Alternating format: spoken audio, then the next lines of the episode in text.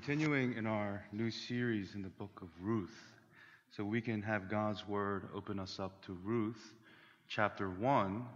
We'll be reading from verse 1 through 18. Ruth chapter 1, verse 1 through 18. And when you're there, I'll ask that you please rise for the reading of God's word. Ruth chapter 1, verses 1 through 18.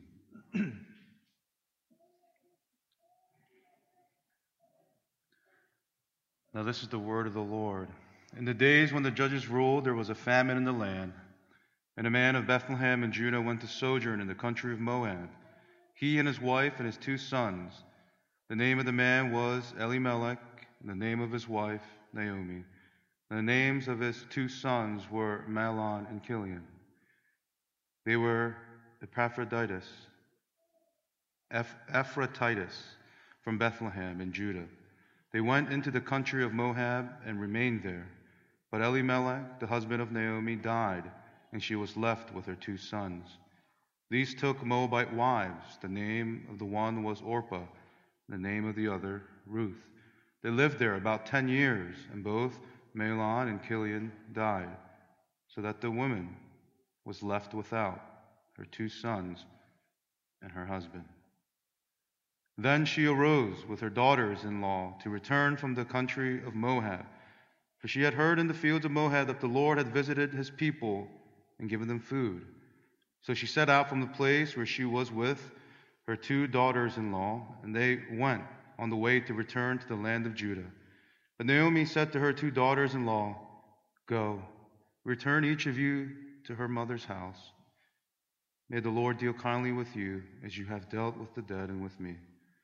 The Lord grant you, the Lord grant that you may find rest, each of you, in the house of her husband.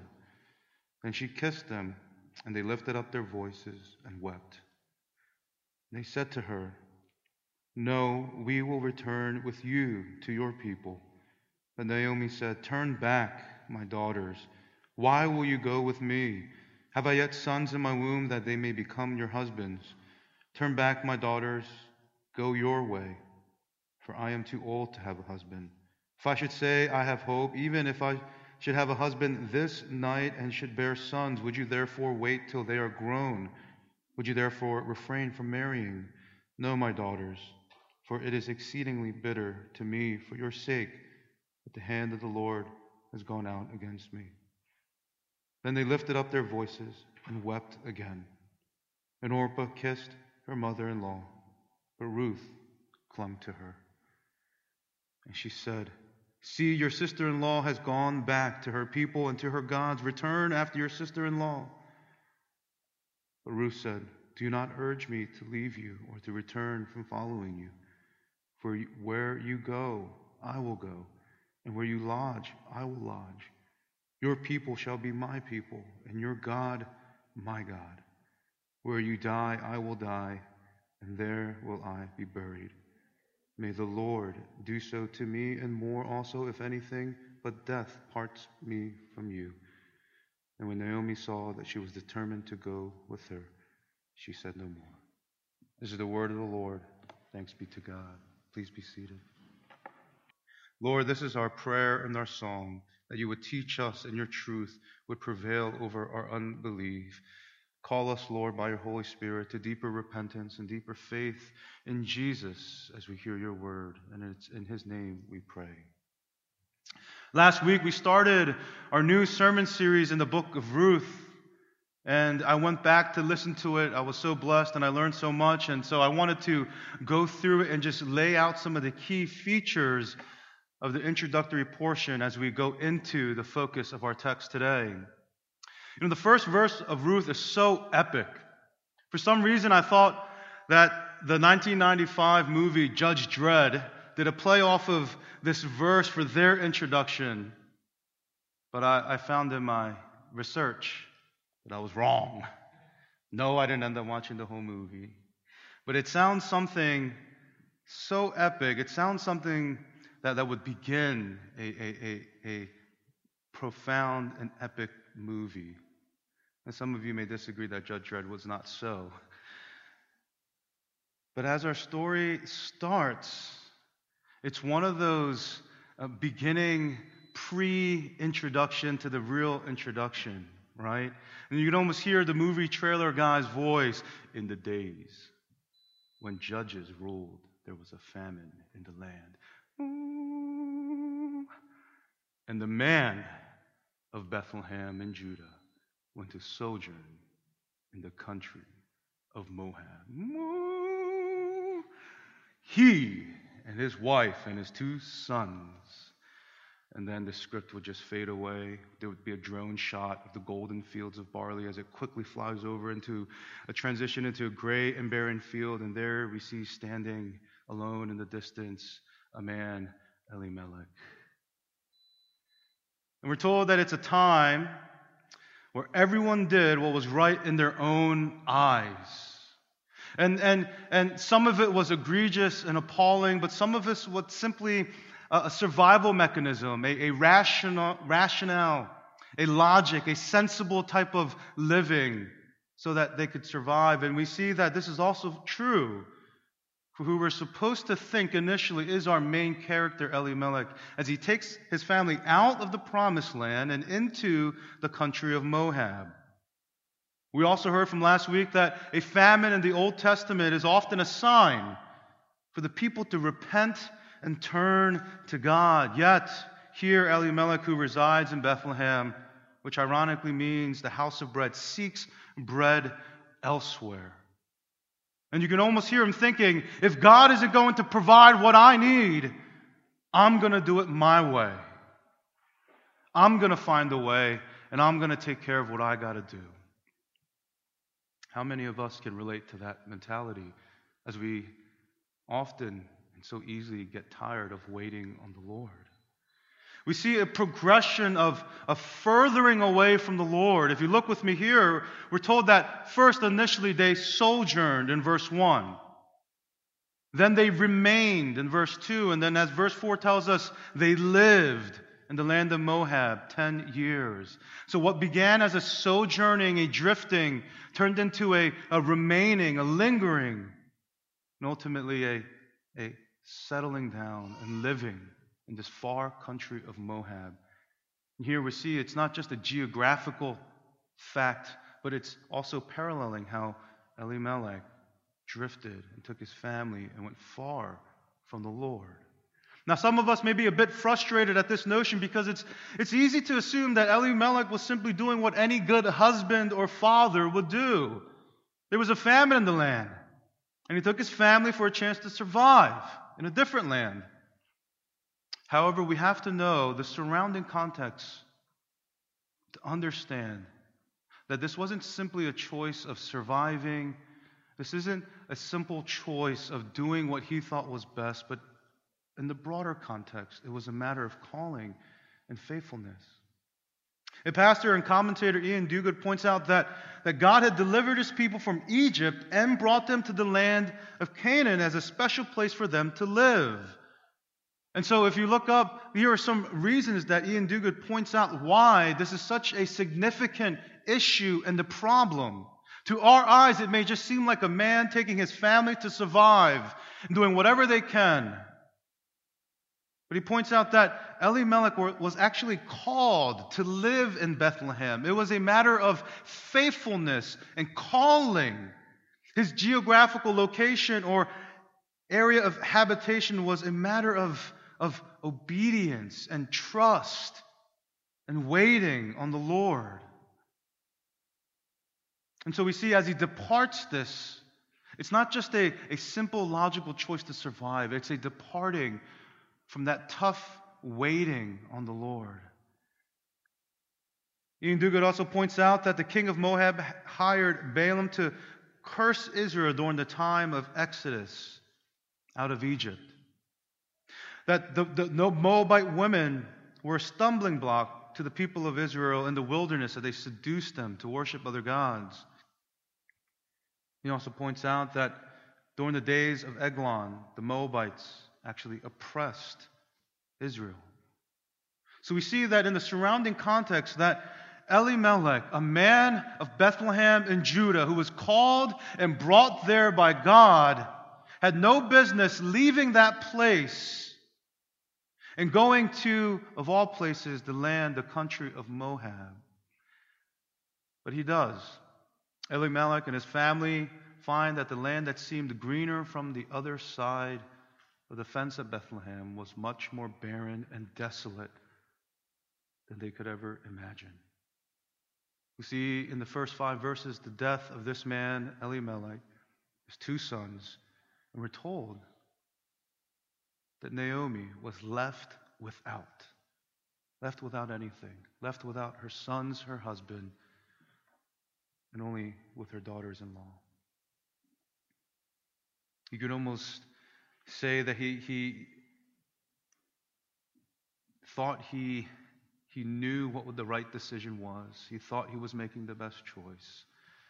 But in that tough period of waiting on the Lord, he shouldn't have departed. He once was lost in darkest night, yet thought he knew the way. The sin that promised joy and life had led him to the grave. And as noted last week, this should be the end of the story. This should be the last words, and it should be done. But as we go into the focus of our text today, as we look at verse 6 and 18, we see that this is not the case. Though verse 5 seems to be an obvious and tragic ending, look with me. Verse 6 begins with, Then she arose. Then she arose. And you'll see on the screen, Then she arose. And in the Hebrew here, the first word of verse 6 is a verb. And it's a verb that says that she arose or she stood. Kum. Leon Morris, a commentator, commentator, suggests that this word is used to indicate a commencement of action, especially from a journey. So the RSV would translate this word, the beginning of verse 6, as then she started. This was the beginning of a new journey, a rising up, a turning point, a returning to the Lord. Where, where verse 5 should have been the ending of that story, we see verse 6 picks up now with this woman rising up, standing, turning, and beginning this new journey. And therefore, now we see the actual start of our story. Boom! Title shot Ruth as it slowly fades away like barley. And our story begins. And now we're here just waiting with so much anticipation of what can possibly happen for this story and this situation to turn around. You know, the Hebrew language is, is so rich and, and deep. It's poetic, it's flavorful, and, diverse in meaning depending on the context. And it's, it's similar, for those who know, uh, the Korean language. I remember saying something one time in Korean, only to have people around me laugh and snicker. They said that the phrase I used was often used in scandalous or inappropriate contexts. So I apologize and uh, I vowed never to speak Korean again. This, this word kum, this, this, this understanding of rising up is not simply, oh, I'm, all right, now I'm just going to go back. It's, it's, it's, it, there, there's a depth to it. I suppose in the English language you can find some parallels. For example, if I were lazy and I was just marinating in my bed all morning, my wife, my kids would come up and they'd say, Get up! Get up, Dad! However, if I were knighted one would say, Arise, Sir Walton of Lansdale. Kum, kum, arise. It's not simply get up. It's not simply pick yourself up from your bootstrap. It's not simply try harder, start again. It's a kum, it's a arise, it's a begin now this new journey of turning. If we were singing praise songs, we would say, Kum. Now is the time to worship. We'd say, Kum. Now is the time to give your heart. Kum. It almost sounds better. Someone should make a suggestion for the praise team to uh, go with kum instead of come now. And I, I don't know what's worse, dad jokes or pastor jokes. But we're told here that Naomi arises. She starts a new beginning. Why? Because she has heard that the Lord had visited his people and given them food in Bethlehem. Even this phrase, the Lord visiting his people, is, is packed with so much flavor and context. We won't go there, but the Lord visited his people, and as Naomi is in the fields of Moab, she hears of this news. The Lord has visited his people. And even though she is still bitter and lost, she comes. She rises. Naomi may not yet know the significance of her actions, but she will come to find the Lord's faithfulness as she begins her journey back. As Naomi prepares to go back home, she is concerned, obviously, of these two women that her sons have married and left widowed. And so she turns to her daughters in law with, with, with hopes that they would have a better life than she has now. She urges them to return to their mother's house, even to remarry and to live a full life. She says, Go. Basically says, I have nothing to offer you. Go. Go back. We're told that they lifted up their voices and they wept here on the road. Orpah and Ruth replies, however, to Naomi, no, we will return with you to your people. And Naomi urges them again in verse 11 turn back, return, and explains that there is no hope if they follow her, that the road that she is going to, in some ways, is empty. Excuse me. I better go get tested. I'm just kidding. Too soon. I shouldn't joke around. I'm sorry. Lord, bring us back. Lord, bring us back. I'm sorry. but Naomi pushes back again. It's not settled. She says, Go back, return. Go, go back to your mother's house. Live a full life. Have a better life than me. And this term, return or, or turning back, is used eight times Eight times in verses uh, 1 through uh, 18. This term is used eight different times. But the question is what will they turn back to? Will Naomi, Orpah, and Ruth simply turn back to what they know? What seems most logical? What seems more, more, most sensible? Or will they turn back to the Lord who visits his people as they repent and turn back during a time of famine to provide for them once more.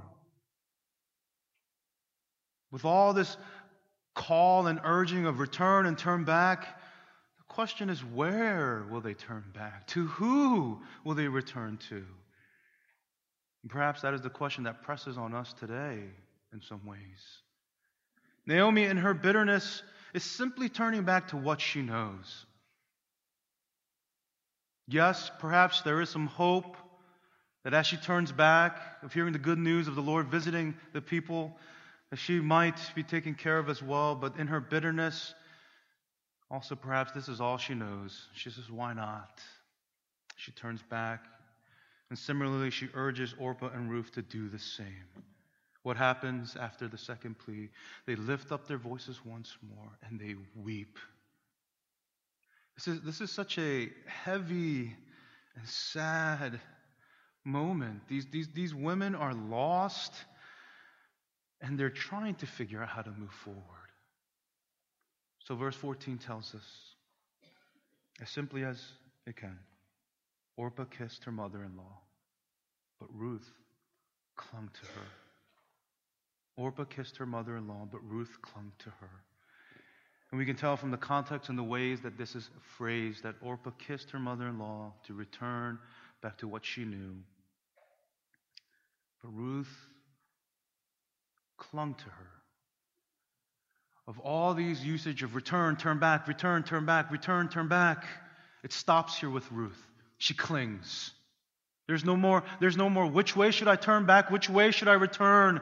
There is now a settling, a determination, and a clinging. Ruth clung to her. Ruth clings. Iain Duguid mentions this about Orpah, and I have it quoted here. Orpah looked her situation in life clearly in the face and made the necessary decisions by using exactly the same logic that Naomi had followed earlier. The fields of Moab looked far greener than the land of Israel.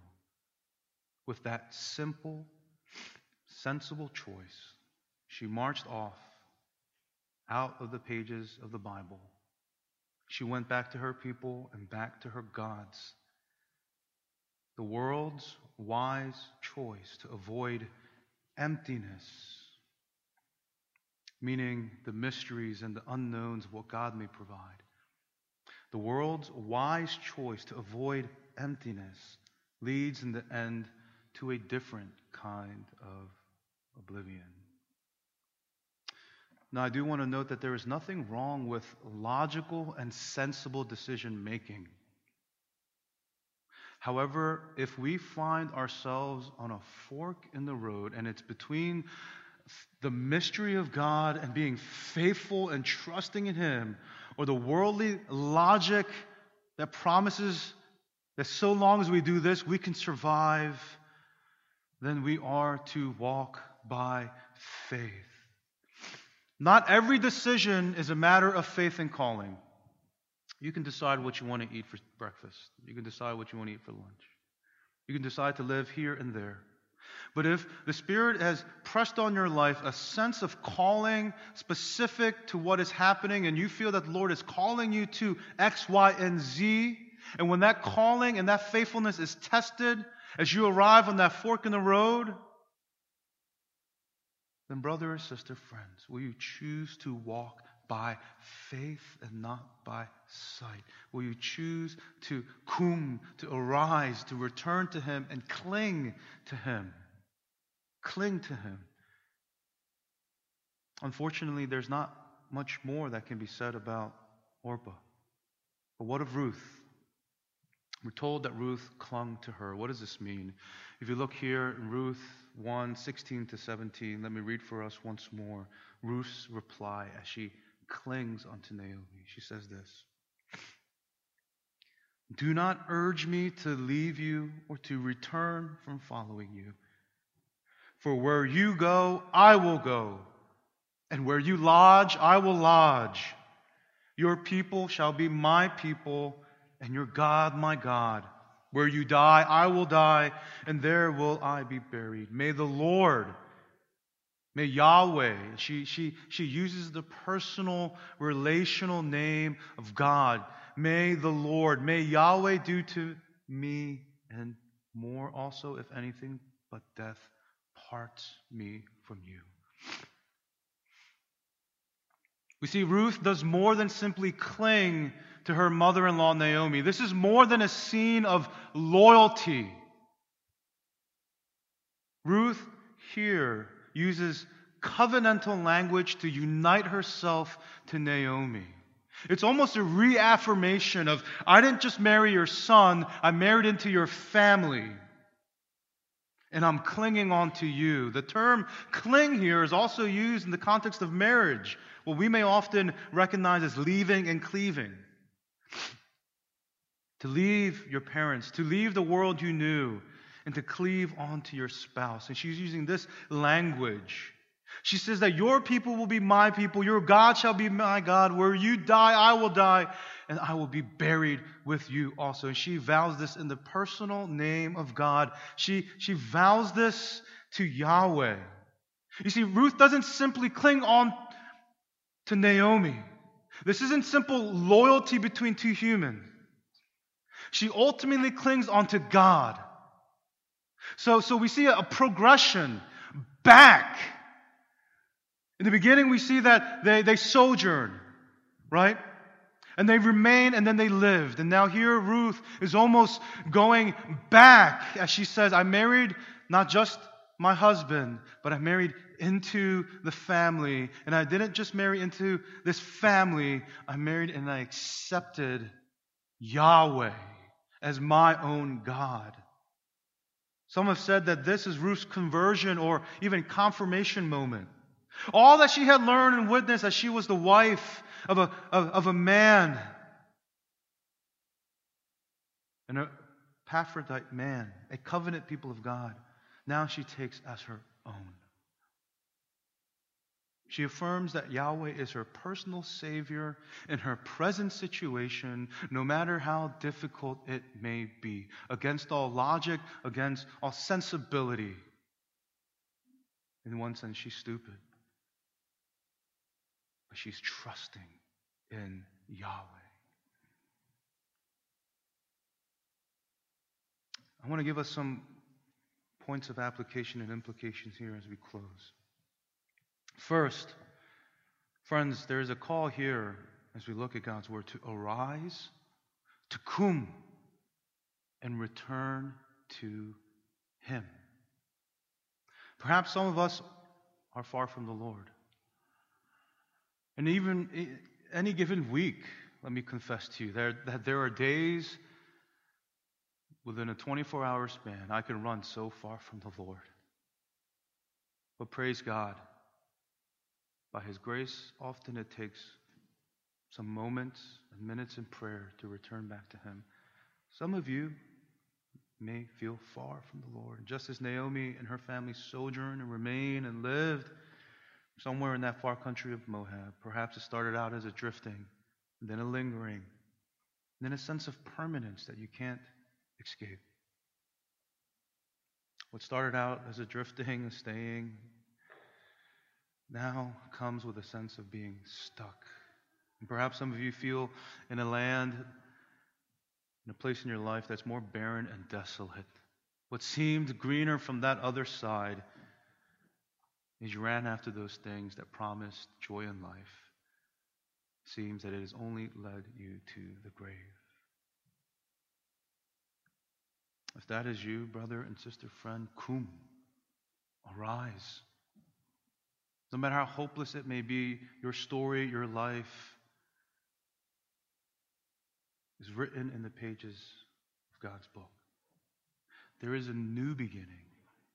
Right, we, have talked about when you come to Christ, you are a new creation.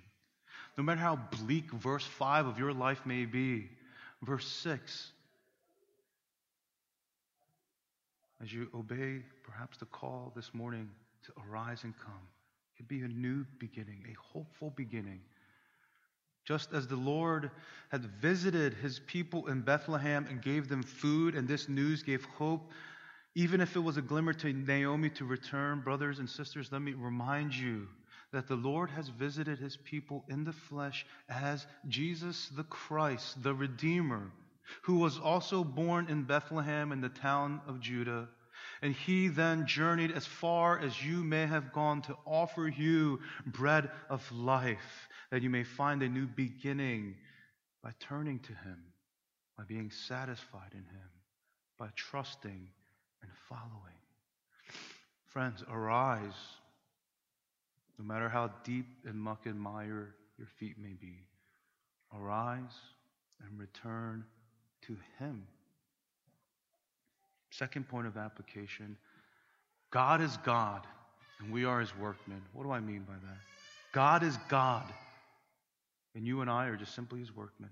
How many times have we felt utterly lacking in providing for those around us? Much like Naomi, she sees her situation, she has nothing, she is left without. And she looks at her two daughters in law and she says, Go back to your old life. Go back to your mother's house. Find the husband, marry, raise children, be happy, live a full life. Go and raise chickens or something. Naomi feels that she has nothing to offer. And it goes to show, even though she has risen and plans to go back to Bethlehem, that she's, in her bitterness, still can't fully trust God. If there was a deep sense of faith and trusting, she would say, My daughters in law, come with me. The Lord has visited his people in my land. And so she urges her, her, her daughters in law to go. And how, how many times have, have, we have, felt, have we felt so lacking, left without, to offer someone who is struggling encouragement, either by words or lack thereof? And those in our care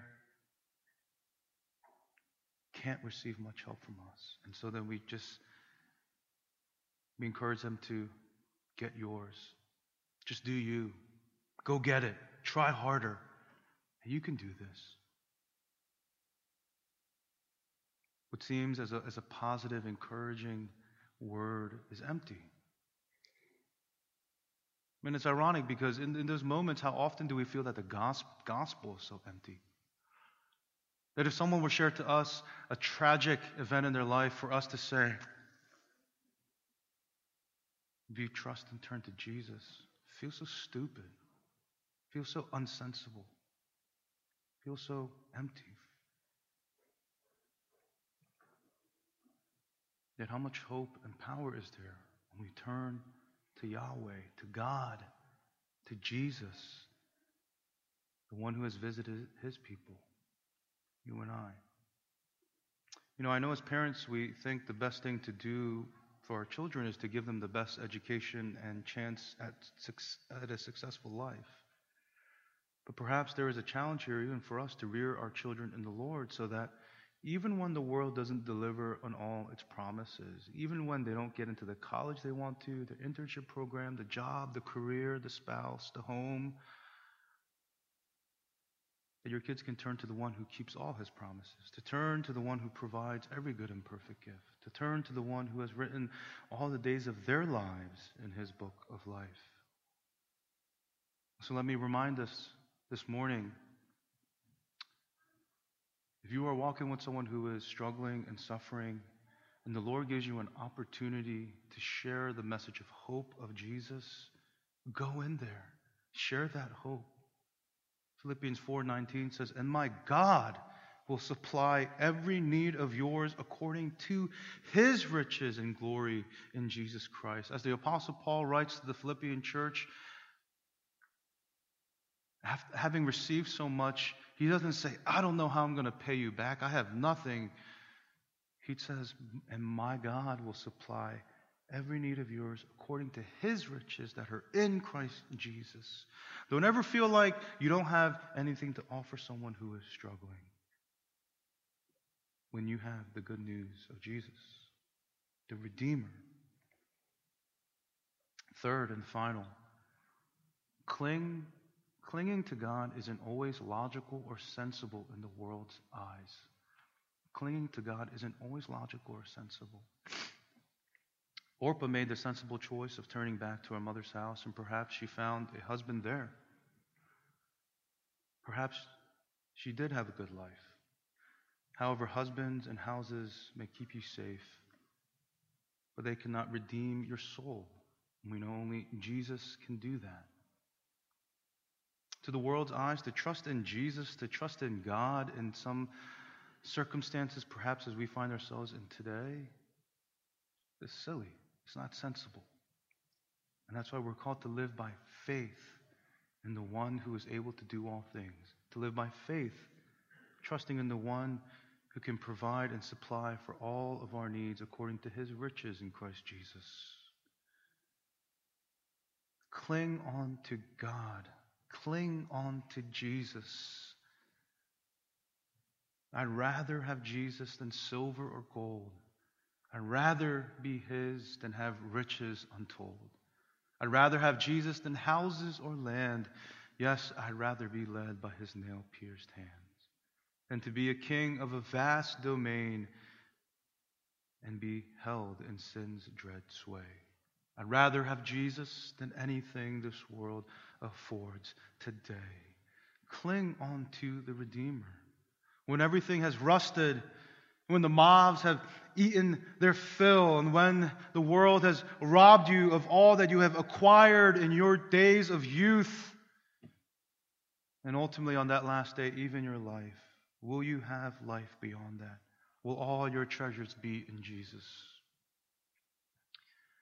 Wherever you may be in your sojourning, no matter how dim, dark, or dreary your situation may seem, there is a new beginning for those who come to the Lord, for those who turn to Him, for those who cling to Him.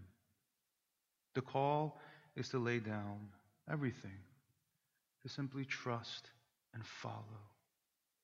Friends, will you meditate this on the days to come and the rest of today? To arise, to turn back, and to cling to Him, for He is faithful. Let's spend some time in prayer.